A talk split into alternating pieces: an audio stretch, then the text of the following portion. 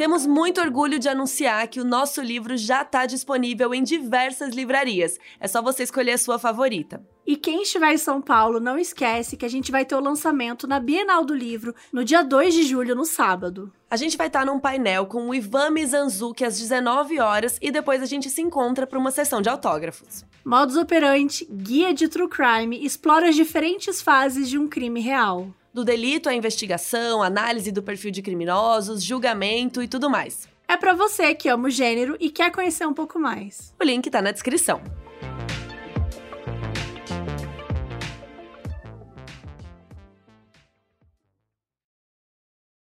O programa a seguir pode conter descrições de extrema violência e não é recomendado para pessoas sensíveis.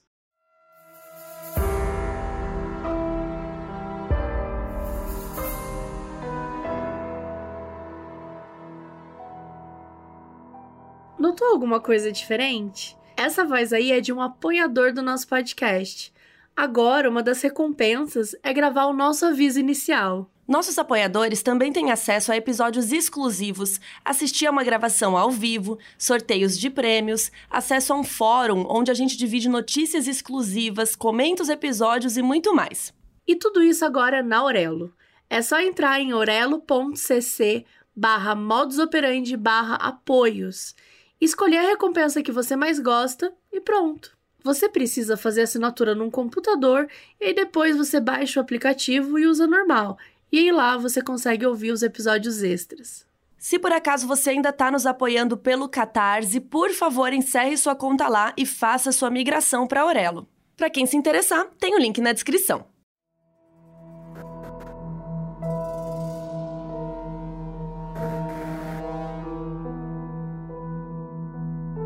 Em setembro de 2003, Seul, a capital da Coreia do Sul, foi atormentada por um assassino misterioso que tinha requintes de crueldade com suas vítimas. Esse homem matava principalmente mulheres em situação de prostituição e pessoas ricas. No período de quase um ano, 20 vítimas foram mortas nas mãos dele, gerando uma incessante caçada policial. Essa história é sobre os contextos da sociedade sul-coreana, incompetência policial, crise econômica e revanchismo social. Eu sou a Carol Moreira. E eu sou a Mabê. E essa é a história do assassino da capa de chuva.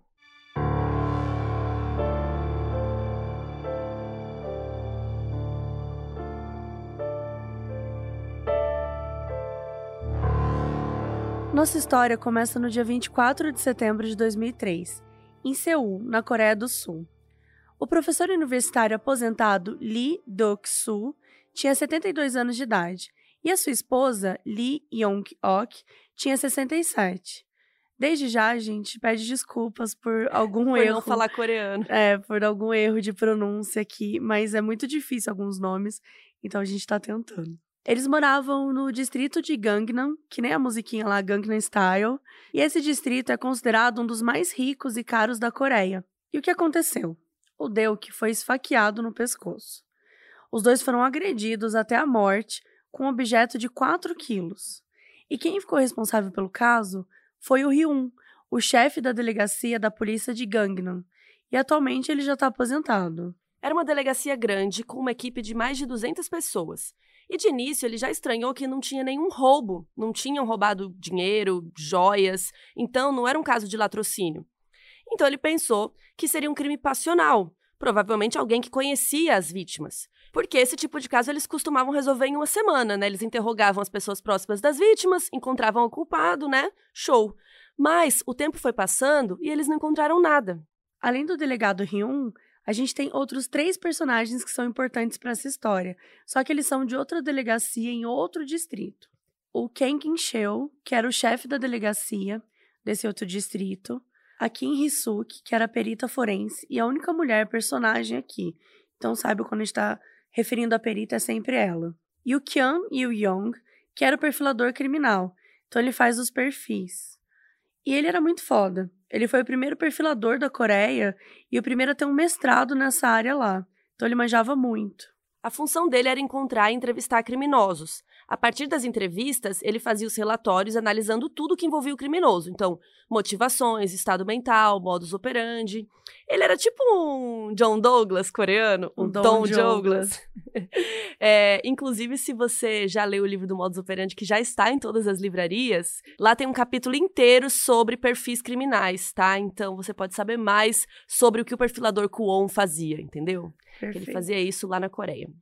E uma coisa que ele falou, inclusive, é muito triste, porque para ele o trabalho do perfilador meio que depende que ocorram mais mortes, porque ele só consegue estabelecer padrões e conexões à medida que vão rolando mais crimes, né? Então ele vai conseguindo montar o quebra-cabeça e infelizmente isso é muito triste, né?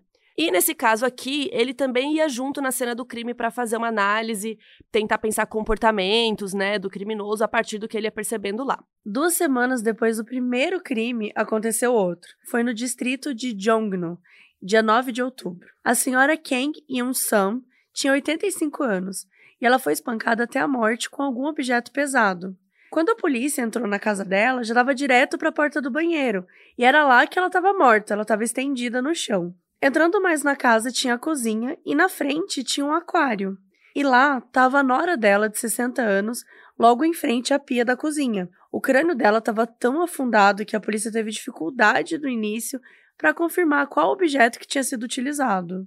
Tinham sete golpes na cabeça, três na parte da frente e quatro atrás.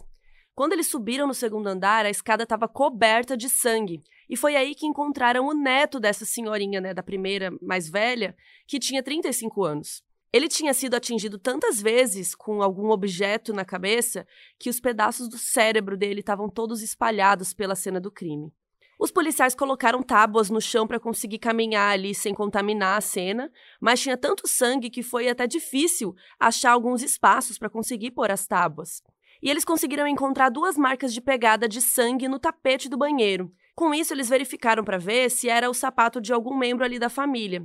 E uma coisa que intrigou bastante a polícia foi que não parecia ter tido nenhum sinal de luta por parte das três vítimas.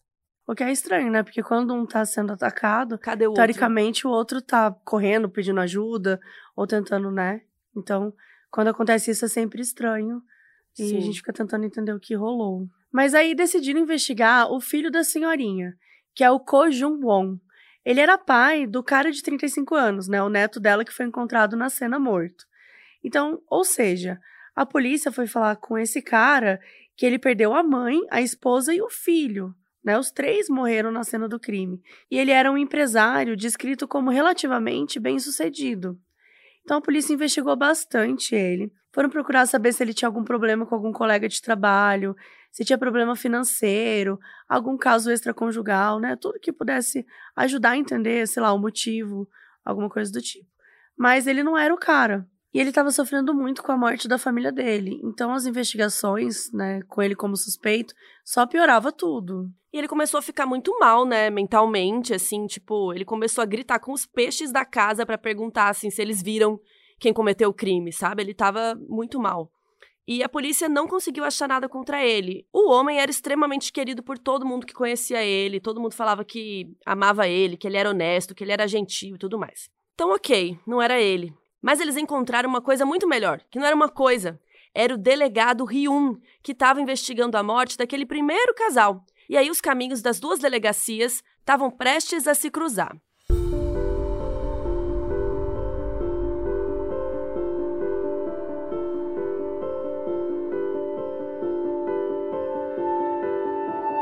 E a gente precisa aqui abrir um parênteses para explicar um pouquinho como é que funcionava o sistema policial sul-coreano, porque esse sistema acabou interferindo na história. Naquela época, a Coreia do Sul tinha um sistema de promoções que avaliava as delegacias com notas. E essas notas impactavam em várias coisas. Por exemplo, se eles receberiam mais ou menos recursos. E um dos principais componentes dessa avaliação era a relação entre crimes e prisões. Se uma delegacia investigava vários crimes, mas realizava poucas prisões, então resolvia menos casos. Então, a nota deles era diminuída. Só que isso prejudicou a polícia como um todo. Porque o que aconteceu, gente? As delegacias deixaram de notificar oficialmente vários dos crimes que investigavam. Porque se não resolvesse, não ia influenciar na nota. Gente. Gente, sério. Sério mesmo. Tranquilo, aí fica tudo sem registro, porque eles deixavam para notificar só quando tivesse sido resolvido. E os crimes que não tinham sido resolvidos ficavam com Deus, porque não tinha como outras delegacias saberem e, sei lá, coletarem dados, né? Por exemplo, no caso de talvez um serial killer, como nós vamos saber, né? Exatamente. Então, por causa disso, o primeiro crime que rolou em setembro lá em Gangnam não foi notificado. A galera que estava investigando esse segundo crime, o outro delegado, a perita e o perfilador Kwon, né? Eles só souberam porque o outro delegado da outra delegacia, né, o Ryun, porque ele achou algumas coisas parecidas nos dois casos, foi atrás dos três e aí que eles se juntaram. E outra coisa importante, a polícia de Gangnam era extremamente mal preparada. O delegado Ryun falou que o que acontecia era basicamente que os policiais saíam andando pelo distrito, parando as pessoas na rua e perguntando se elas tinham visto algo estranho nas redondezas. Isso era a investigação, gente. Então, assim, adivinhem? Eles não conseguiram nada. Que investigação chinfrim. Outra coisa importante da gente trazer é o contexto da época. Durante parte dos anos 90 e início dos anos 2000, que foi na mesma época que rolaram os assassinatos, a Coreia do Sul estava passando por um momento financeiro complicado. A economia estava muito ruim, isso fez aumentar a disparidade financeira entre a população, então muita gente ficou pobre, perdeu as casas nessa época, e consequentemente teve um aumento enorme nos índices de criminalidade. Muita gente recorrendo ao crime para sobreviver. Em contrapartida, como costuma acontecer né, nesse tipo de situação, os ricos ficaram muito mais ricos. Então, dois tipos de crime começaram a crescer muito: agressões e sequestros com pedido de resgate. As agressões vinham principalmente de uma frustração por conta da desigualdade social. Cresceram muitos casos de pessoas mais pobres que agrediam pessoas mais ricas na rua como forma de, sei lá, vingança. E também começaram a rolar muitos sequestros de esposas, de filhos, de homens bem abastados, porque aí pediam um resgate. E é importante a gente falar disso porque as pessoas que morreram até agora né, no episódio, elas faziam parte de uma elite financeira e intelectual. Então, de primeira, já foi um elemento que conectou os casos. Mas enfim, as duas polícias aí se juntaram, começaram a investigar juntos. E ao todo, era uma equipe de 80 profissionais caçando o assassino. Era muita gente. A prioridade era descobrir qualquer arma do crime, porque eles não conseguiam achar qual ferramenta que pudesse ter esmagado assim tão forte os crânios. Eles testaram diferentes tipos de martelos, outros objetos de corte ou alguma coisa pesada, mas eles não conseguiam detectar o que seria. Então, isso eles fizeram, eles confirmaram que não era nenhum objeto disponível fácil em lojas ou supermercado, ou que pudesse ter sido comprado por qualquer um. E como ele era o único perfilador disponível, o Kwon assumiu uma posição de destaque nessa investigação. E, gente, esse cara era muito cabuloso. Ele analisou casos dos 30 anos antes para criar estatísticas para esse caso aqui. Ele descobria coisas assim: em X% dos casos em que o crânio foi esmagado, o criminoso tinha relação com a vítima. Então, tem tantos por cento de chance de essa ser a nossa situação também, sabe? Ele foi criando umas estatísticas muito legais. E uma coisa ele tinha certeza: a motivação do assassino era emocional. Ele tinha uma raiva muito forte que precisava botar para fora de algum jeito, porque ele não levou um centavo de ninguém. O Kwon pediu para a polícia focar em suspeitos com transtornos mentais. Então ele foi num hospital que tratava de pessoas e tal, para ver se tinham registros de alguém com tendências violentas, mas não encontraram nada.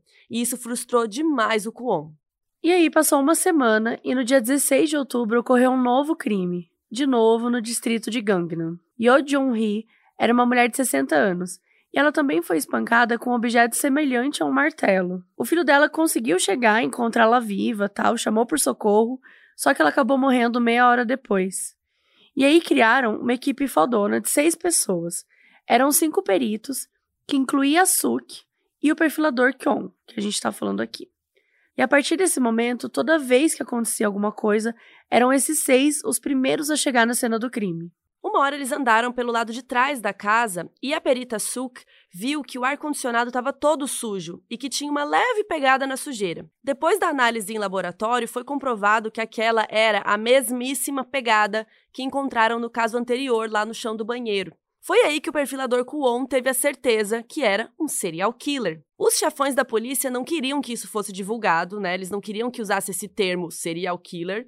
É, nem entre eles eles queriam falar disso, sabe? Porque se isso vazasse, poderia gerar um pânico coletivo na população. Mas é óbvio que essa informação acabou vazando para a mídia e rapidamente os jornais começaram a anunciar que tinha um serial killer, um assassino em série, rondando Seul e matando principalmente idosos. No dia 18 de novembro de 2003, no distrito de Jongno, um senhor de 87 anos foi morto com o mesmo objeto dos outros crimes.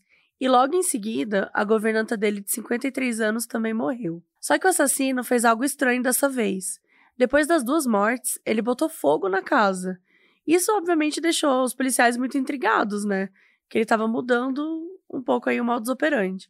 E tinha um bebê de um ano na casa, que ele era neto da vítima. Ele estava escondido debaixo do cobertor e, ainda bem, ele conseguiu ser salvo do incêndio. E o que rolou é o seguinte, gente. A, a polícia aí não sabe, né? A gente tá trazendo um fato que foi descoberto mais pra frente, assim. Mas o que. Por que, que ele mudou aí esse modus operandi? Porque o assassino ele se cortou acidentalmente quando ele estava lá, quando ele estava tentando abrir o cofre da casa. E aí espirrou um pouco de sangue. Só que como ele não queria que ficasse nenhum vestígio de DNA, né, dele ali na cena do crime, ele pôs fogo na casa para apagar essa evidência. E por conta disso, por conta dessa mudança, os policiais acharam que talvez não fosse nem mesmo cara, né, da outra vez. Só que o que tinha lá, de novo? As pegadas. Então, sim, era ele mesmo. Montaram um QG com os melhores dos melhores das duas delegacias e ficaram trabalhando juntos no caso diariamente. Eles ficaram 24 horas por dia focados nisso, só que eles estavam procurando uma agulha num palheiro. Então, assim, eles continuaram com aquela coisa de ficar parando pessoas na rua para perguntar. É, tinha blitz, sabe, nos carros, assim, para ver se eles achavam algo estranho. E eles definiram o tipo de sapato que o cara usava e ficavam procurando na rua quem usava o sapato. Só que assim, né, gente? Aonde Quais vai... as chances, né? Você vai ficar. Tá bom, olhei aqui 80 pessoas que passaram nessa rua agora. Vou é, para as outras 3 mil ruas que tem aqui nesse bairro. Foda. E, enfim. Aí eles tiveram uma ideia de estabelecer uma relação entre os bairros a partir do alfabeto coreano. Então, eles perceberam que os bairros onde tinham rolado os crimes tinham algo em comum. No alfabeto deles, todos tinham as duas primeiras sílabas começando com as mesmas consoantes, uma consoante diferente em cada nome e acharam que isso era um padrão e que eles iam conseguir prever os próximos bairros assim. Mas não era bem isso. Quase não tinha câmera de segurança em Seul naquela época. Só que na rua onde teve o quarto caso, tinha um prédio com uma câmera que conseguiu pegar o assassino, só que de costas. Mas, né, gente, era a única coisa que eles tinham ali. Então eles mostraram para a família da vítima, para sei lá, ver se reconhecia, mesmo de costas. E a família falou que ele estava usando uma jaqueta que pertencia à vítima, que ele roubou.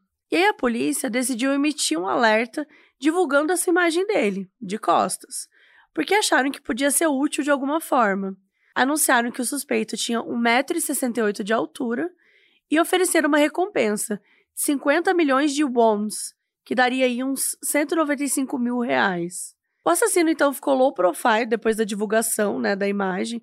Ele parou de, de cometer crimes pelo resto do ano, ficou ali na dele e tal, mas a polícia sabia que ele ia voltar em algum momento.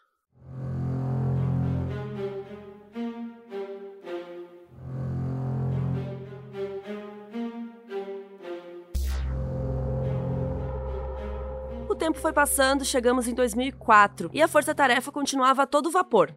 Toda manhã eles recebiam várias denúncias e ficavam analisando se aquilo seguia os padrões, se podia ser o mesmo assassino e tal mas nunca era. O chefe do departamento, Kang, passou três meses dormindo lá toda noite para tentar resolver o caso. E nessa, eles descobriram que estavam acontecendo vários assassinatos no sudoeste de Seul.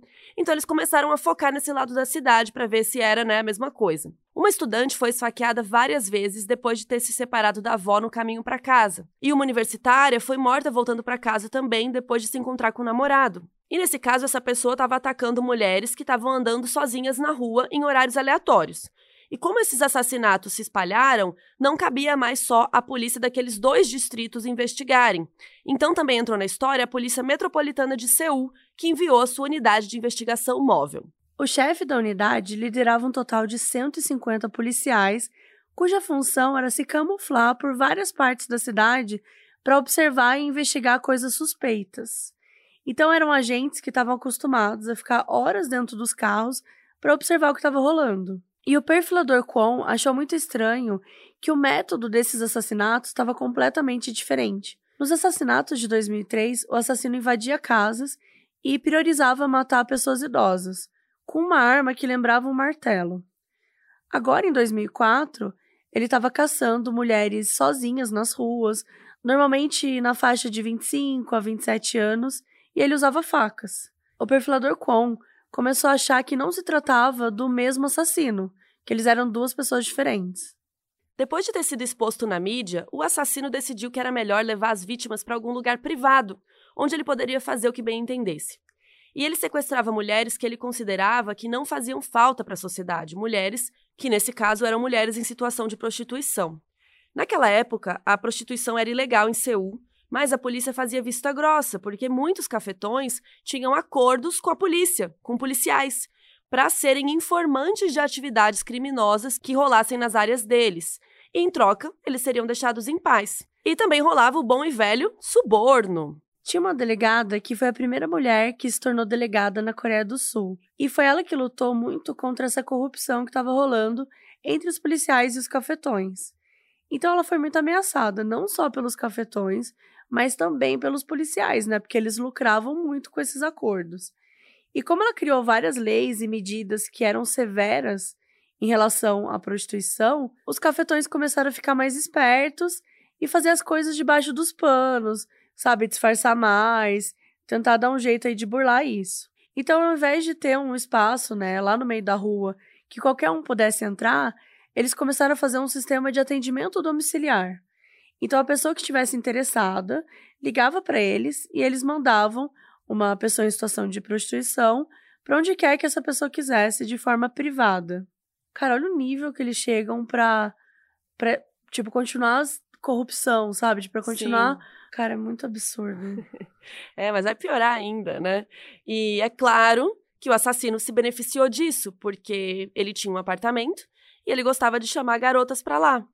Então, no começo ele era super simpático, educado, batia papo, jantava. Às vezes era até ele que fazia o jantar. E depois de fazerem sexo, a mulher se arrumava para ir embora, né? E é por aí que tudo começava. Ele chamava a porta do banheiro dele de a passagem entre a vida e a morte. Então, quando uma garota entrava no banheiro para se arrumar, é quando ele decidia agir. Ele mantinha uma marreta numa prateleira e quando as moças estavam no banheiro, ele entrava e as golpeava na cabeça e ele as matava bem rápido. Depois, ele decepava o cadáver e passava horas esquartejando o corpo. O assassino estudou bastante a anatomia humana, então ele cortava os corpos em 16 ou 18 pedaços em pontos estratégicos. Então ele lavava os corpos, aí ele cortava, aí pegava essas, essas partes e colocava em saco de lixo para depois ele se livrar.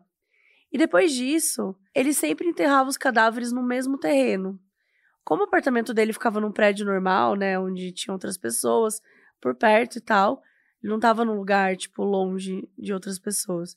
Então, o cheiro, né, era complicado. Então, ele fazia uma coisa para mascarar o cheiro dos corpos. Ele deixava kimchi estragado por todo o apartamento. Kimchi é uma comida típica coreana que leva muitos ingredientes. Leva couve, nabo, vários vegetais, muita pimenta. Então, é um prato bem salgado. Então ele tem um cheiro muito forte. Daí, se algum vizinho perguntasse sobre algum fedor, alguma coisa, ele falava que era porque o quinche estava estragado.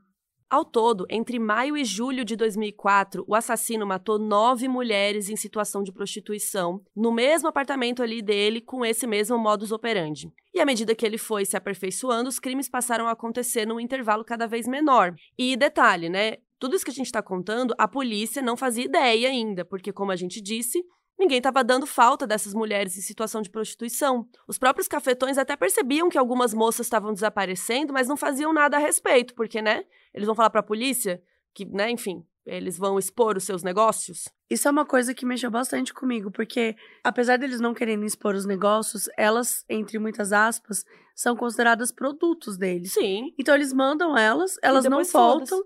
E tipo assim, é, claramente aconteceu alguma coisa, sabe? Tipo, Sim. então ele de repente, sei lá, eles não só queriam safar o deles, como eles Não estavam nem aí. não estavam nem aí. É. Tinha um cafetão que era ex-policial, que servia de informante para a polícia em algumas ocasiões aí. E aí, na madrugada do dia 15 de julho, esse cafetão recebeu uma ligação de um homem pedindo que enviasse uma moça para ele. Só que o cafetão reconheceu aquele número de telefone. Era de uma das moças que trabalhava para ele e que tinha desaparecido. Então ele conectou, né, imaginou que aquele homem ligando fosse o culpado pelos desaparecimentos. E aí ele falou que ia mandar uma menina sim, mas que ele chamou mesmo foi a polícia. Ele ligou para um agente da unidade de investigação móvel, de que ele era informante e tal, e mandou ir para lá. Aí os agentes e os seus homens colocaram uma mulher em situação de prostituição como isca. E ela combinou de se encontrar com esse cara que estava ligando no local tal. Ela foi andando sozinha e os agentes seguindo ela de longe, assim, sempre vigilantes.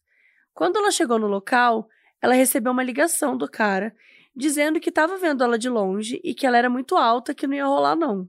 O que acontece é que o assassino gostava de mulheres baixas e magras, porque elas eram mais fáceis de esquartejar. Então, se fosse muito alta ou encorpada, ele dispensava. E aí ele tornou a ligar para o cafetão pedindo uma outra mulher. E aí mandaram outra. Quando ela encontrou com ele, os agentes saíram das sombras e prenderam ele imediatamente.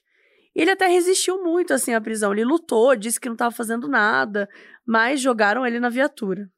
Quando era umas 5 da manhã, ligaram pro, pro chefe lá, o Daewon, da unidade de investigação móvel, e contaram tudo o que aconteceu.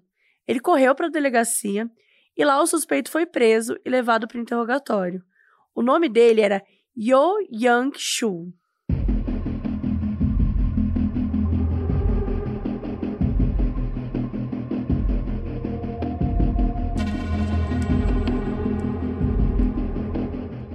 Yo Yong-shu nasceu em 18 de abril de 1970. Ele nasceu numa família pobre, que era formada pelo pai, a mãe e uma irmã. Quando o Yo tinha 14 anos, o pai dele faleceu e ele foi criado pela mãe. E era uma vida difícil, eles não tinham muitas condições financeiras. E durante a adolescência, lá para metade dos anos 80, o Yo desistiu de estudar. E desde essa época ele já tinha um histórico de cometer muitos furtos, sendo o primeiro deles em 1988. Em 91, ele cometeu um furto e ficou 10 meses preso. Daí, em 92, com 22 anos, ele se casou com uma namorada, depois que ele tinha saído da prisão, né? Em 93, ele ficou preso mais oito meses, pelo mesmo motivo. Em 94, ele e a esposa tiveram um filho. E depois disso, ele continuou essa coisa de ficar entrando e saindo da prisão toda hora. Em 95, ele foi preso por venda ilegal de conteúdo pornográfico. A sentença dele foi uma multa de 3 milhões de won sul-coreanos, que equivalem a uns 11 mil reais. Em 98, ele foi condenado por roubo, falsificação e roubo de identidade e ficou preso por dois anos. Em 2000, ele saiu da prisão e, de novo, foi acusado de abuso sexual de menor e condenado a três anos e meio preso. E aí, depois de tudo isso, a esposa dele finalmente decidiu se divorciar, ainda É, em ela 2000. encontrava com ele, né, pra, pra divorciar. Verdade, tem isso, né? Como que divorcia? E aí ele saiu do presídio só em setembro de 2003, que foi exatamente quando esses assassinatos aqui do episódio começaram. Então, basicamente, entre 93 e 2003, ele tava nessa, né? Entrando e saindo da prisão, ficava um pouco fora, ficava uns anos dentro. Desses 11 anos, ao todo ele passou 7 anos preso. E essa história de vida do Yo combinava com o que os investigadores tinham um pouco em mente quanto ao assassinato dos idosos. A pessoa que estava fazendo aquilo tinha raiva de pessoas ricas, provavelmente por não ter tido muitas oportunidades na vida. E voltando pro presente, o Yo Yong-shu tinha sido pego pela polícia. Só que não foi prisão em flagrante, né, gente? Ele não tinha feito nada. Ele só encontrou a garota. Então, a polícia precisava de uma confissão dele. O Yo tinha uma aparência que os policiais consideravam normal. Ele parecia um cara qualquer que você vê na rua. Não tinha o que eles consideravam cara de assassino. Porque talvez isso não exista, não é Será? mesmo? Será que é por isso? Será que existe uma cara de assassino? Uma pessoa que tem uma pintinha assim na bochecha Sim. é assassino? Um, um, um nariz maior, uma orelha pequena? Não sei, gente. Eu não sei o que, que configura a cara de assassino, né? Mas a gente bem sabe quais são os preconceitos enraizados na cabeça da galera. Mas enfim, ele não correspondia aí às ideias, às expectativas da polícia do que seria a cara de um assassino. Por quê? Porque ele era contido, ele era calmo. Só que aí um dos policiais deu um tapão na cabeça dele, assim, do nada. E ele começou a gritar. E foi aí que perceberam como o Yo cedia fácil a provocações. Então a gente começou a fazer uma psicologia reversa com ele, tipo, ah, mas também você não deve ter cometido esses crimes mesmo, você não tem estômago para isso. E gente, o cara caiu como um pato. Ele ficou puto e começou a admitir, gritando: Você não sabe de nada, eu que matei aqueles velhotes. E os agentes ficaram chocados, por quê? O perfilador Kuon, ele achava que esses assassinatos dos idosos lá de 2003 e os assassinatos das mulheres em situação de prostituição, ele acreditava que eram cometidos pela mesma pessoa. Mas aquele outro que era facadas no meio da rua, no sudoeste de Seul, ele achava que era outra pessoa. Entenderam? Então o resto da polícia estava tratando esses casos como separados. E aí o Io escreveu uma lista das pessoas que ele matou e entregou para os agentes. E ele falou que ia confessar tudo, mas só se ele recebesse uma visita da mãe. Ele queria confessar na frente da mãe. Que eu jamais faria isso se eu cometesse alguma coisa grave. A última pessoa que eu quero que Nossa, saiba é minha jamais. mãe. A Né? não ser que eu odiasse minha mãe. É. É, não sei se é o caso, mas nossa. A minha, eu ia morrer de vergonha da minha mãe. Nossa, de é. falar umas coisas assim. Enfim. Total. Ele chamou a mãe, gente. E ela foi. E quando ela chegou lá com a irmã dele, ela já chegou assim: ai, o que, que você fez dessa vez, né? Porque ele vivia indo preso, né? Então ela já achou que era, ah, é mais alguma coisa que ele fez. E aí ele começou a contar tudo. Contou tudo que ele fez no apartamento, de todas as pessoas que ele matou e como ele fazia isso. E o pior de tudo, gente, ele chegou a admitir que comeu partes de algumas das vítimas. Sim, ele também era canibal. Ele contou que comeu os fígados de algumas vítimas porque isso clareava a mente dele. Depois do tanto de barbaridade que ele contou, a mãe dele desmaiou, né? Como é o que eu faria também, e tiveram que levar ela para o hospital. Já o chefe, o Daiwon, ele ligou para aquela galera da delegacia do Gangnam e Jongnon, que a gente estava ali acompanhando no início do episódio, e contou tudo para eles. E aí todo mundo se encontrou, e o Daiwon decidiu comprovar se o Yo era mesmo o assassino. E o que, que ele fez? Ele estacionou o carro no meio da rua e falou pro Yo: Ó, uma das casas onde aconteceu o crime tá perto daqui, a 500 metros. Me leva até ela. E o Yo levou eles andando até lá, que foi a casa onde tinha morrido uma avó, a nora e o neto. Só que quando chegaram na casa, ele começou a falar várias coisas erradas. Por exemplo, ele falou que ele tinha deixado a nora morta, virada para cima. Só que quando a polícia achou ela, ela estava de bruços. Ele falou algumas coisas que não batiam. Então alguns policiais acharam que não era ele, que ele era só algum maluco querendo assumir os crimes. Mas o chefe da Ewon bateu o pé e falou: não, com certeza é esse cara aqui, e mandou levarem ele de volta para ser interrogado. E foram lá conversar com o homem de novo, e ele teve um ataque epilético, ele começou a espumar pela boca e desmaiou. E aí tiraram as algemas dele, deixaram ele numa salinha descansando, né? Porque ele tava passando mal e tal. Só que vocês estão sentados. Gente, é muito sentado. Sente-se. Sente-se agora. O policial que tinha que vigiar o cara não estava prestando muita atenção. O Yo, literalmente, levantou, desceu as escadas e fugiu. Ele vazou de uma delegacia com dezenas de policiais. Tipo, É, é, sério, mano. É inace- tipo assim, não tenho palavras real. não assim. temos, né? Tipo, ele- não é que ele abriu um buraco, cavou um túnel. Não, ele levantou, abriu a portinha e foi embora. Ele não foi burro, né? Ele viu que o cara tava ali dando, né, Exato. fazendo nada. Um agente ia levar ele depois pra uma outra cena do crime e chegou lá, né? Ah, vim aqui buscar o Yo. E, chegando lá, ele se deu conta que o Yo tinha fugido.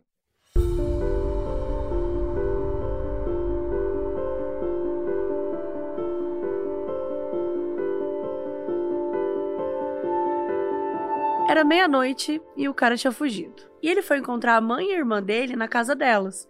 E aí trocou de roupa. Depois ele pegou todos os objetos que ele usou nos crimes, como a marreta, a faca e outras coisas. Ele pegou também a mochila que ele aparecia usando naquele vídeo que tinha sido divulgado na TV, do cara de costas e tal. E ele colocou em sacos de lixo e jogou tudo fora numa lixeira ali perto. Que eu achei meio burro, né? Pra um cara que acabou de fugir, ele joga na lixeira perto da casa da Exato, família dele. Estúpido, estúpido. Foi burro isso. Mas que bom que foi estúpido. Enquanto isso, lá na delegacia, o chefe da Iwon, obviamente, gente, ele chegou ali naquela situação, ele falou, ficou puto, né? Ficou puto com a fuga do cara. Tipo assim, tinha 20 policiais de plantão. Apenas, apenas 20 policiais de plantão e o cara tinha fugido. E aí o, o chefe foi lá e chamou mais outros. E aí, gente, ficou um total de 100 unidades de policiais, tá? 100 policiais vasculhando as ruas a noite inteira. Eles foram em vários becos, em áreas próximas, onde o Yo tinha, né, poderia ter tentado se esconder, mas não acharam nada. Aí, o chefe da Ewon ficou preocupado que a fuga do Yo fosse pegar mal pra polícia. Né? Cá entre nós, sim. Sim, porque Sim, é chefe. verdade, sim, vai pegar. Sim, Daewon. Então, o que que foi que ele fez? Ele foi falar com um promotor chamado Lee Jeon-seuk e pediu para assinar um documento de soltura. Gente, para fingir que foi a própria polícia que deixou o Yo sair. E, obviamente, que uma soltura abrupta assim só poderia ter sido feita se fosse um crime pequeno, né? Então, o chefe da Ewon mentiu no documento que o único crime que o Yo tinha cometido era um furto. Porque, assim, para não pegar mal pra ele. Gente, sério. Sério mesmo. Gente, pra ele não pagar de incompetente, ele falou: então vamos partir pra corrupção. É, vamos, vamos pra esse lado aqui, ó. Porque, né, a gente Já é não polícia. Normal ser corrupto. Gente, sério, como assim? Assim, Não, e piora, tá? Porque o Daewon, o chefe, ele contou a verdade pro promotor. Ele não mentiu pro promotor, ah, não. e o promotor falou não, né, cara? Nada a ver. Ele falou a verdade que o Yo tinha fugido, que ele precisava do documento pra não passar vergonha, e o promotor falou o quê? Tá bom. Não, que isso, que absurdo que você tá fazendo, cara. Você é Gente, louco. o Foi isso que o promotor- promotor falou. Ele ficou com dó e assinou o documento. A gente tinha um corrupto. Agora a gente tem dois. Duas unidades. Quer dizer, os 102, né? Porque os policiais ali eram tudo cúmplices. Bom, na manhã seguinte, todos os policiais estavam exaustos. Co- né? Corrupção cansa. E a maioria deles, tô brincando, porque eles realmente estavam procurando ali em a volta. noite toda. a noite toda. E a maioria deles tinha ficado resfriado por conta de muita chuva que tinha acontecido na noite anterior. Então todos pediram folga. Mas o Daewon, o corrupto, O chefe. continuou, o chefe corrupto, falou que se não continuassem naquela hora, que eles nunca iam conseguir prender o Yo. Então ele resolveu chamar um investigador cabuloso lá, que o cara era super conhecido, super experiente, tinha décadas trabalhando nisso. E esse investigador falou assim, ó, como o Yo vai atrás de mulheres em situação de prostituição, então a gente tem que ir para essa região aqui, que é onde vai ter vários bordéis e assim, vai na minha. Chegando lá, a polícia fechou a rua com viaturas, esperando alguma coisa acontecer. Mas, gente, assim, esse investigador não é um grande gênio, né? Vamos combinar que é a primeira coisa que você vai pensar. Pois é, aparentemente. Mas, aparentemente, nem, nem todos os investigadores pensaram isso. Não é mesmo, chefe Daewon? Enfim, chegaram lá, que, que, que adivinha? Aconteceu, Adivinha. né, gente? Uma hora um policial olhou pro lado e quem tava lá? O Yo. Tava andando pela faixa de pedestres, como um bom cidadão, né? Não se atravessa a rua sem ser na faixa. Passando um ovo cozido no olho para desinchar. Ele viu a polícia e saiu correndo, e aí as viaturas foram atrás, né? Aquela correria, e conseguiram pegar ele, mas o Yo resistiu muito. Foram necessários vários homens para derrubar ele. Ele começou a gritar que a polícia ia ficar em choque quando descobrisse quem ele era realmente, que ele era muito perigoso e que os policiais não eram páreo para ele. E depois desse showzinho aí, levaram o Yo de volta para a delegacia e começou um novo interrogatório. E ele ficou provocando a polícia, dizendo que ainda bem que pegaram ele, senão ele ia matar mais umas 100 pessoas. E aí chamaram a perita Hisuki para ir lá no interrogatório e ir confirmando se as coisas que ele falava, né, correspondiam com os corpos e as cenas do crime. Só que o Yo odiou ver ela lá. Tipo, ela era uma mulher, né? Ele começou a gritar, querendo saber quem era ela, dizendo que ele não ia tolerar uma mulher lá com ele. Então a Suki teve que ficar escutando do lado de fora. Porque foi o único jeito de acalmar a madame pra continuar abrindo o bico. Tipo, o cara é idiota, né? Já tinha, só tinha uma mulher nessa investigação. Tinha 100 policiais e uma mulher. E a única mulher que tinha não podia fazer o trabalho dela, porque o cara é um animal. E ele descreveu tudo nos mínimos detalhes. Ele tinha memória muito boa. Ele desenhou mapas das quatro cenas do crime dos idosos, das quatro casas que ele invadiu, incluindo posições de objetos que estavam na casa. Foi tão detalhado que é como se ele tivesse decorado a planta da casa, assim. E nos outros casos das mulheres em situação de prostituição, ele contou que cortava elas entre 16 e 18 pedaços e que ele achava que precisava puni-las em nome de Deus. Ele disse que só conseguia dormir bem se ele tivesse matado alguém. Que isso dava para ele uma sensação de alívio, de ter vencido os próprios demônios. E ele contou que ele enterrou todos os corpos numa floresta atrás do templo de Bongbong, que é um templo budista famoso lá de Seul. Ele escolheu essa floresta porque ele conhecia bastante o terreno. Então levaram ele lá, tipo ao vivaço, para localizar os corpos. Ele contou que ele deixava as covas marcadas com tampinhas de garrafas. Então qualquer tampinha que eles achassem por ali tinha um corpo enterrado embaixo. Então foram cavando e foram encontrando os corpos por ali. Quando chegou bem de manhã, a polícia voltou lá com vários peritos para analisar a área. E assim, né, nessa hora, a mídia já estava sabendo tal, e foi junto ali para gravar tudo. E teve repórter que levou até grua, que é um equipamento alto, assim, que você coloca a câmera em cima, para você ter uma visão bem do alto, assim, e filmar as cenas de cima. O que, sei lá, um drone poderia fazer, alguma coisa assim. É, que hoje em dia tem drone, né? E aí, como fazia um ou dois meses que os corpos tinham sido enterrados, foi mais fácil, assim, para eles conseguirem identificar algumas coisas, ter algumas. fazer alguns exames e tal.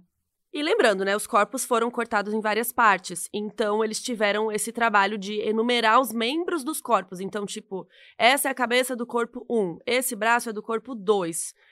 Foi tipo um quebra-cabeça macabro, horrível, Sim. né? E normalmente eram entre 16 e 18 pedaços por corpo, como ele tinha dito. E o tempo todo, o Io se manteve muito calmo, muito solícito, respondendo o que a polícia perguntava com, assim, super certeza. A polícia teve que cobrir o Io com uma máscara dessas que a gente usa hoje em dia por causa de Covid, né?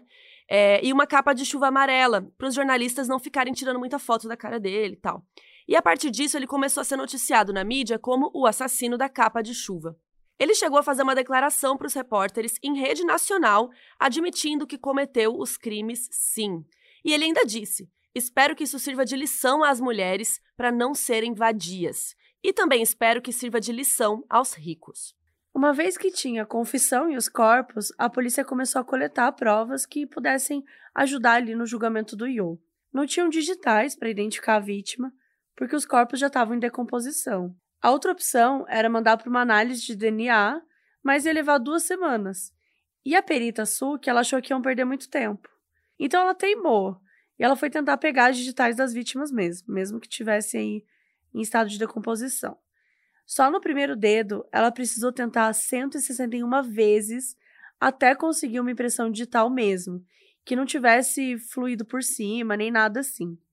Nesse processo, gente, esse processo desesperador, ela foi pouco a pouco conseguindo a digital de todos os corpos. Ela também foi no apartamento dele com outros policiais e lá estava tudo limpíssimo, assim, não tinha nenhum sinal de evidência. Então a perita Suk foi lá no banheiro, apagou as luzes e borrifou luminol, né, que é um tipo de reagente. Mesmo com o sangue lavado, o luminol consegue detectar. Inclusive, se você quiser saber um pouquinho sobre o luminol, tem um Onde? livro. Então, bom que você está perguntando, Carol, porque você não deve saber, né? Não. Mas eu vou te indicar. No livro Guia de True Crime, Modus Operandi, tem uma parte ali na investigação, se não me engano, que a gente fala sobre o luminol. Então a gente fala aí sobre essa técnica, dá até um exemplo de um caso que foi resolvido. Então, fica a dica aí, Carol, se você quiser. Fica a dica, eu vou comprar esse livro aí, muito bom. Ah, e onde que compra? Em todas as livrarias. Você pode comprar na internet, é, na Amazon, na Americanas. E ao vivo você pode ir numa livraria e falar, por favor, me dê o livro do Modus Operandi Guia de True Crime, moço. Tem que ser essa frase, senão eles não conseguem É. dar. Então é isso. A perita Silk tinha lido esse livro. Ela colocou o luminol e sim, gente, surgiram várias manchas brilhantes que indicavam sangue por todo o banheiro. O teto inteiro estava com respingos assim de sangue. A perita também prestou atenção no suporte de papel higiênico, que estava meio desgastado. E depois, o Yo contou uma coisa horrível, que depois que ele cortava as cabeças, ele prendia o cabelo com um elástico e pendurava a cabeça no suporte de papel higiênico para o sangue drenar. Por causa disso, todos os corpos que foram encontrados estavam com elásticos no cabelo. Também tinham vários cadernos de desenhos no apartamento, ele desenhava super bem. Era um jeito dele botar os sentimentos para fora. Ele sentia que aliviava a dor da realidade, mesmo que por alguns instantes. E esses desenhos ajudavam a entender um pouco mais do psicológico dele.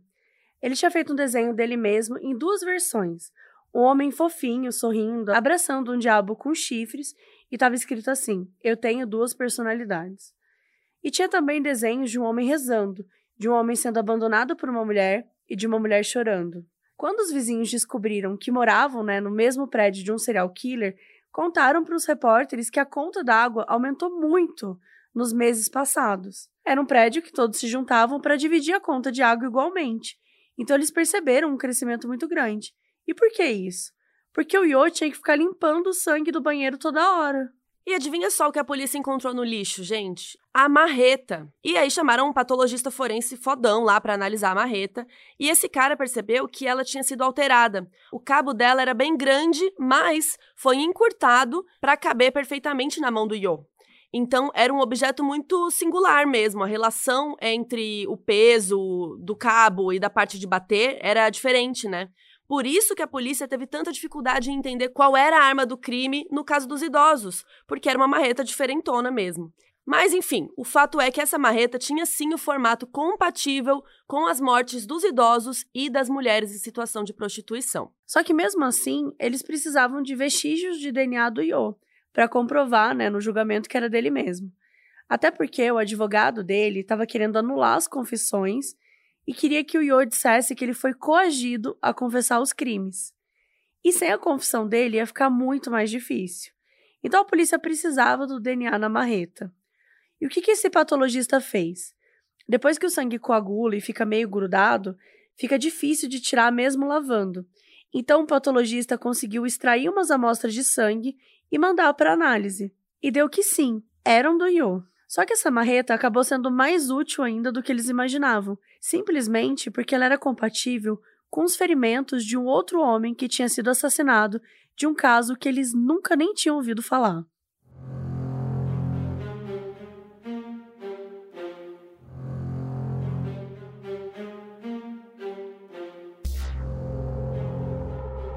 Vocês notaram que até agora a gente não falou sobre o Yo ter emprego, né? Como que ele tinha um apartamento e tinha tanto tempo livre para matar pessoas? Então, é meio surreal o que vem a seguir, mas realmente aconteceu, gente. Toda manhã, o Yo saía na rua fingindo que era um policial. Ele tinha uma identidade falsa, tinha até algemas, e ele fingia que estava ali um policial à paisana. Então, o que, que ele fazia? Ele ficava extorquindo as pessoas da rua. Tipo, sei lá, ele via alguém fazendo uma coisa ilícita. Aí ele ia lá e pedia dinheiro para não prender a pessoa. Ou ele saía passando a perna em pessoas na rua. Por exemplo, ele chegava num vendedor e falava: vai, você não tem permissão para ficar nesse espaço aqui, mas eu deixo você ficar se você me pagar tantos reais. Não, quero dizer, wons, wones. E era assim que ele pagava as contas, Mabê. Ele se disfarçava de um policial corrupto. E todo mundo acreditava por quê? Acreditava. Porque as policias, os policiais eram corruptos. Gente, que raiva! Ai, gente. E nessa, é, um belo dia, ele estava tentando dar esse golpe num vendedor, chegou até a algemar o cara, só que o vendedor ficou meio assim: ah, cadê sua identidade então? Ficou conferindo, né? Pedindo, perguntando se ele realmente era um policial. E o Yo entrou em pânico. Ele ficou com medo de ser descoberto. E como o cara já tinha visto o rosto dele, ele não viu outra saída. Ele decidiu matar o cara. Não tinha outra opção. É. E ele usou a marreta para desferir vários golpes no rosto do vendedor, tantas vezes que o rosto do cara ficou completamente desfigurado. Aí depois disso, o Yo jogou o corpo na van que o vendedor usava e cortou as mãos dele. Ele teve medo das algemas deixarem marcas na mão e a polícia conseguiu usar isso na investigação e encontrar ele. Então o Yo incendiou a van e o cadáver ficou lá pegando fogo. Depois, ele jogou as mãos do cara no mar. E até então, não se sabia o que tinha acontecido, né, para esse vendedor ter sido encontrado morto na van. Só que depois que a marreta deu match, perguntaram pro Yo e ele assumiu tudo. Quando a polícia levou Yo na cena do crime, o irmão do vendedor apareceu com uma faca para tentar matar o Yo, como vingança. Só que a polícia impediu, né, e falou que esse não era o jeito, tal, e acalmou o cara. Então temos 20 mortes confirmadas. Oito daquelas quatro casas que ele invadiu em 2003, né, a gente contou uma por uma. 11 mulheres em situação de prostituição que ele levava para apartamento e o tal do vendedor da van. Mas ainda faltava uma coisa: os assassinatos no sudoeste de Seul. Lembra que a gente contou mais cedo que no início de 2004 algumas mulheres foram esfaqueadas aleatoriamente quando estavam andando sozinhas na rua? Que inclusive o perfilador Kuon falou que não era o mesmo assassino porque o modus operandi era super diferente? Então. A gente vai agora responder para vocês e contar o que, que é de verdade. E não, gente, não era o Yo Young-shu. Era um outro cara, que ele ia ser pego só em 2006. Só que naquela época, esses assassinatos também tinham gerado muita comoção na mídia. Então as pessoas estavam também cobrando uma solução para eles. Principalmente um dos casos que aconteceu no bairro de Imun, que uma jovem foi violentamente esfaqueada várias vezes. Então foi um assassinato que chocou muito a cidade. Então, tanto os membros da polícia de Seul, né, alguns deles, quanto o público e tal que estavam acompanhando toda essa investigação, eles acharam que o mais lógico era que o Yo fosse o criminoso desses casos também. Decidiram ali por conta deles. Então, alguns policiais que não são nenhum dos personagens que a gente já citou, né, são outros, eles ficaram levando o Yo nessas cenas dos crimes e incentivando ele a confessar. Só que ao invés de perguntarem o que, que ele fez, eles também falavam assim: ah, você fez isso, isso e isso, dessa forma, assim, assim, assado. E o Io meio que só foi confirmando tudo. Ele já tava na merda mesmo, então ele foi meio que. Sabe, ele tava meio desinteressado. Ele disse, ah, é, fui eu mesmo, tanto faz, sei lá, foda-se. Ele tava meio nessa vibe. E então ele foi dando umas confissões meio genéricas, né? Porque não foi ele. Ele não conseguia detalhar as coisas como nos outros casos. E nessa brincadeira, ele assumiu seis assassinatos. Ou seja, a contagem dos crimes dele subiu para 26. Até foi uma vibe bem parecida com a do nosso episódio 75, do Henry Lee Lucas, o assassino confesso, que saiu assumindo um monte de crime que não tinha nada a ver com ele. E nos dois casos, realmente pegava mal para a polícia ficar com esses vários casos não resolvidos e usaram eles como bodes expiatórios. Mas o advogado do Yo não gostou dessa história, não. E aí o chefe, Daiwon, também achou um absurdo. E uma corrupção enorme isso que estavam fazendo com o Yo. Gente, Olha só. Porque as falsificações de documento que ele fez estava tudo bem, né? Até aí tudo bem. Agora, olha que absurdo que estão fazendo com o Yo. No fim, o Yo não foi acusado por esses outros cinco casos, mas ele continuou assumindo a autoria do caso de Moon, que era esse mais famoso, da jovem que foi esfaqueada em várias partes do corpo. E aí correu um boato de que um policial falou pro Yo que tomaria conta financeiramente do filho do Yo até a faculdade se o Yo assumisse o caso. Mas não tem como a gente confirmar se é verdade ou se é uma grande fanfic. Então vamos ficar em 21 casos, os 20 que realmente foram dele e esse caso de Moon. Com essas acusações formais, chegou a hora do julgamento.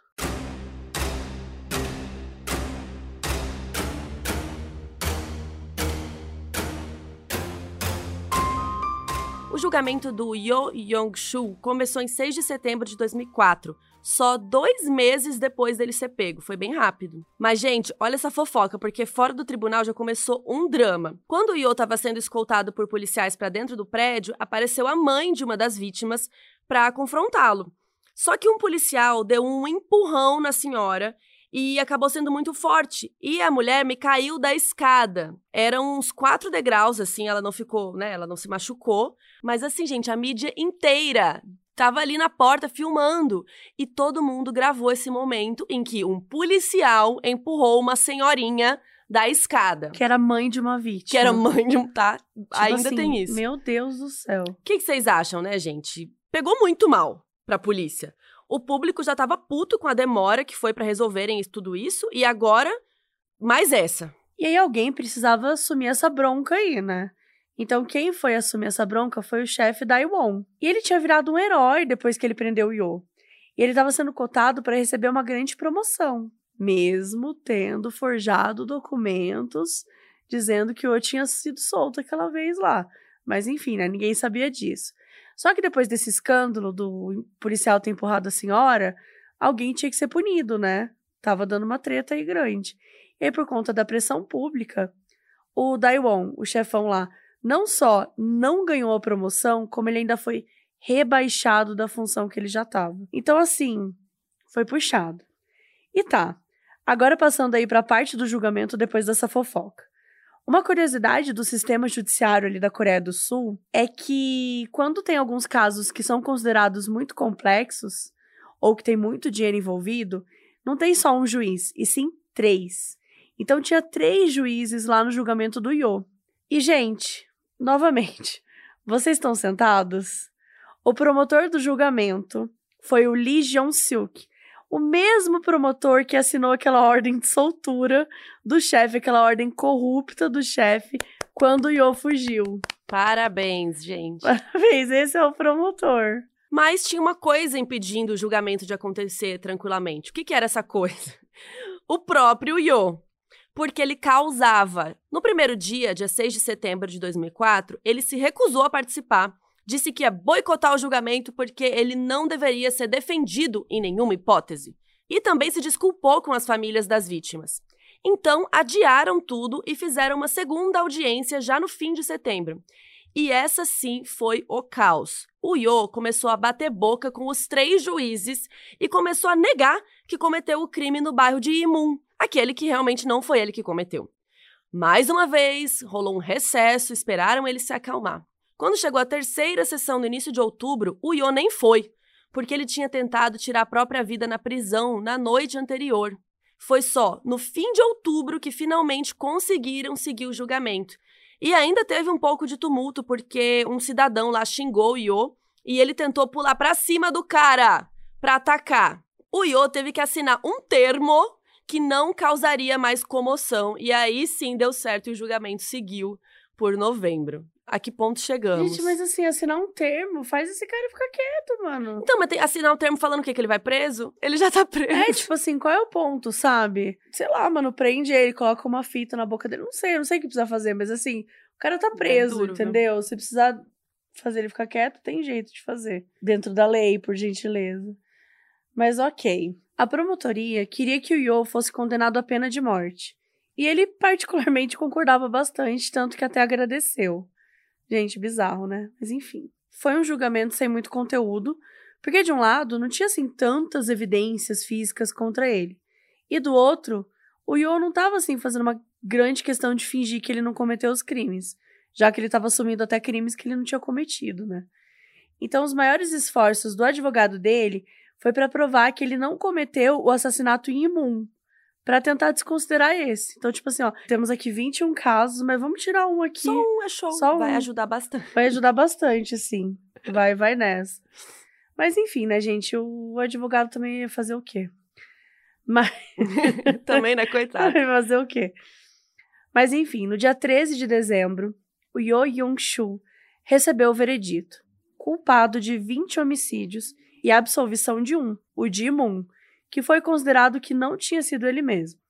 Então o advogado conseguiu o que queria, né? A sentença, pena de morte. Foi a primeira vez desde 97 que alguém foi condenado à pena de morte na Coreia do Sul. Isso gerou muito debate na mídia, porque muita gente no país era contra esse tipo de punição. Os juízes declararam que a pena de morte era inevitável, pelo fato de que uma pessoa matou violentamente 20 pessoas isso era algo sem precedente, assim, no país. Então merecia uma punição à altura. E assim, aos 34 anos, Yo Young-shu foi mandado para o corredor da morte.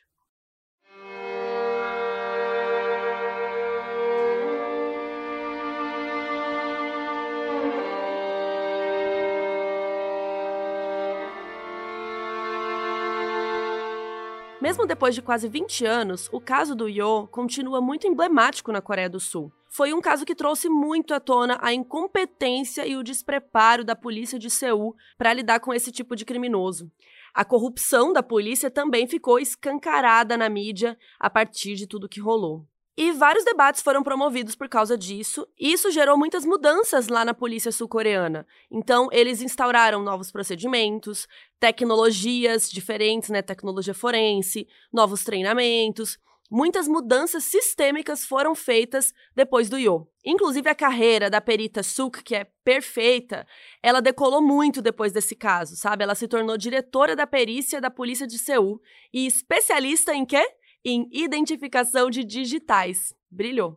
Com a ajuda do perfilador Kuon, a polícia conseguiu encontrar o verdadeiro culpado do caso do bairro de Imun e ele foi preso em 2006.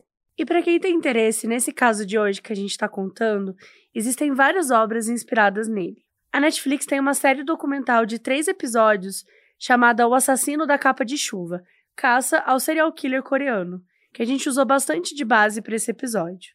Já no campo ficcional, tem um filme coreano chamado O Caçador, de 2008, que é inspirado assim bem livremente nesse caso. E para quem gosta de K-dramas, K-dramas, Tem um que não é sobre o caso, mas sim sobre o perfilador Kwon. Gente, eu quero muito assistir. Eu quero muito isso, assistir. Eu ainda não vi. Uma coisa meio L de Death Note, sabe? Eu fico imaginando ele assim. É uma coisa meio- meio, Mindhunter, né? É, exato. Se chama Através da Escuridão, mostrando um personagem inspirado no Kwon e nas experiências dele como perfilador. Tá disponível no Viki, que é um streaming de conteúdos asiáticos. A gente vai deixar no nosso site modusoperandipodcast.com o link para esse site e, óbvio, vocês já sabem, fotos, conteúdos, links super legais para vocês também complementando o episódio. E quanto ao Yo? Bom, até hoje ele tá lá no corredor da morte no centro de detenção de Seul. Faz mais ou menos 17 anos e meio que ele foi condenado. Yo Yoon-shu é até hoje uma figura que desperta sentimentos muito conflitantes na sociedade sul-coreana. O caso trouxe não só tristeza para a população, mas também uma noção da corrupção que estava rolando. Ele é um homem atormentado que revelou sintomas de uma sociedade atormentada. Uma sociedade na qual as mulheres em situação de prostituição podiam desaparecer sem ninguém se importar, onde os policiais se sentiam confortáveis para serem corruptos. E, infelizmente, muitas pessoas perderam a vida nesse processo.